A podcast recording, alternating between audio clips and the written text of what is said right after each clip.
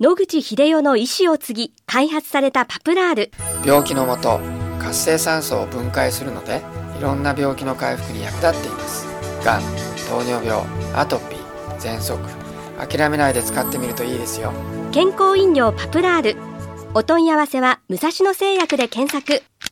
白川先生おはようございます。おはようございます。今週もお話をどうぞよろしくお願いいたします。よろしくお願いいたします。今週もリスナーからの質問がございます、はいアレルギーは治るでしょうかという中で、はい、すごく直球なんですけど、はい、特に食べ物ですね。はい、食べ物のアレルギーは治りますか？そして、アトピー性皮膚炎に完治はありますでしょうか、再発しない方法はありますでしょうか？という質問なんです。これはまた素晴らしく直球の質問ですね。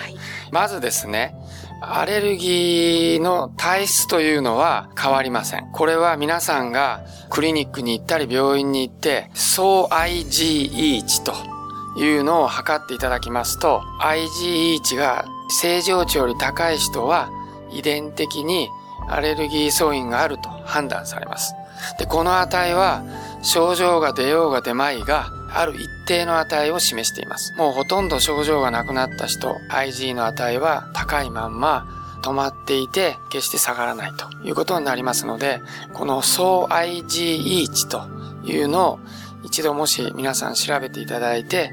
自分がどれくらいの体質にあるかということはわかると思います。まずそれを理解することですね。その上で、だいたい正常値は会社によっても違いますが、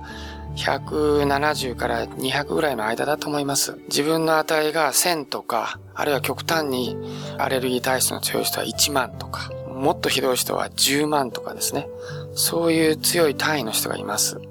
ですので、これが自分がどれだけアレルギー体質があるかということをまず知っていただくと。間違っていけないのは、これは症状とはほとんど関連しません。自分は良くなったのに値が良くならない。あるいは悪くなったのに全然上がらないということで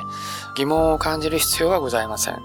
今のあなたがどれくらいアレルギー体質があるかどうかということをまず示します。これをマーカーに使うことはできません。食物アレルギーやアトピー性皮膚炎は、だいたい乳幼児に発症する人が8割ぐらいになります。そして高校生が終わって大学生になる頃には8割以上が治ってしまいます。で、不思議なのはですね、食物アレルギー小さい時にエビを食べられなかったと。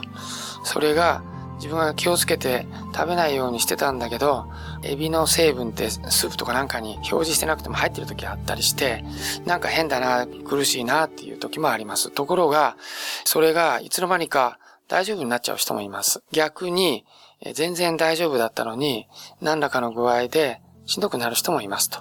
そういうことなので、食物アレルギーは必ずしも一回出たら治らないというわけではなくて、出たり引っ込んだりすることもあります。しかしながら、先ほど申し上げたように、統計学的にはですね、8割の人がいろんな検査をして食物アレルギーがあると言われてても、大人になる頃にはですね、その食べ物を食べても大丈夫だということが分かっています。じゃあ、どういう人が治ってどういう人が治らないのかというのは非常に難しい話なんですけれども、これまでの経験からいきますと、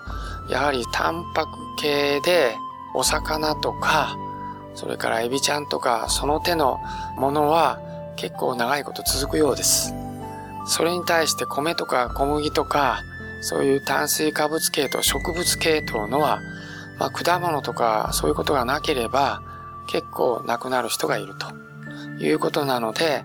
一度血液検査なし皮膚検査で調べていただきますが、血液検査で陽性になったからといって、必ずしもその症状が出るわけではありません。一番問題になっているのは、お米とか小麦に陽性になって、ちびちゃんがそういうのを食べさせたら出るんですけど、どうしたらいいですかというご質問はよくありますけれども、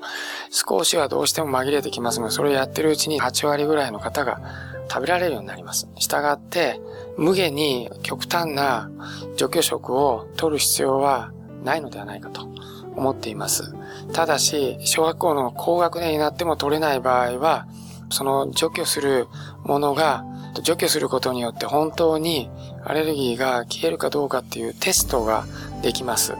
北里大学のそういうセンターがありまして、そういうところでは入院して調べてくれることができますので、もしそういう場合は調べていただいたらいいと思います。アトピー性皮膚炎も、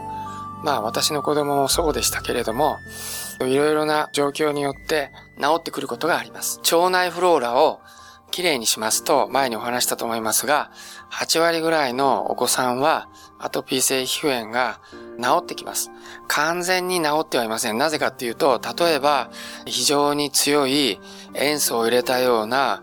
お風呂、あるいはスーパー銭湯とかにいると、こういう屈曲部分をポリポリ書いたりすることがありますので、表面的に皮膚は綺麗になってても、そういう痒みが残ることはありますが、いわゆるひどい症状が出ている時に比べれば、もうほとんど何もないという状態がずっと続くということはあると思います。ただし、女性の場合は、女性ホルモンが体を守ってくれています。ステロイドとして。ところが、生理が終わりますと、それがなくなってしまって、突然のひどくなる時があります。ですので、ずっと治ってたと思う人が、生理が終わった瞬間に、またひどいアレルギーが起こることがありますので、その前後はお気をつけになっていただいた方がいい。それから、妊娠しますと、お腹の中の赤ちゃんが大量のステロイドを作ってきます。それが、へその緒を通じてお母さん側にも流れ込んできます。そのために、まあ、大量のステロイドを入れたと同じ状態がお母さんに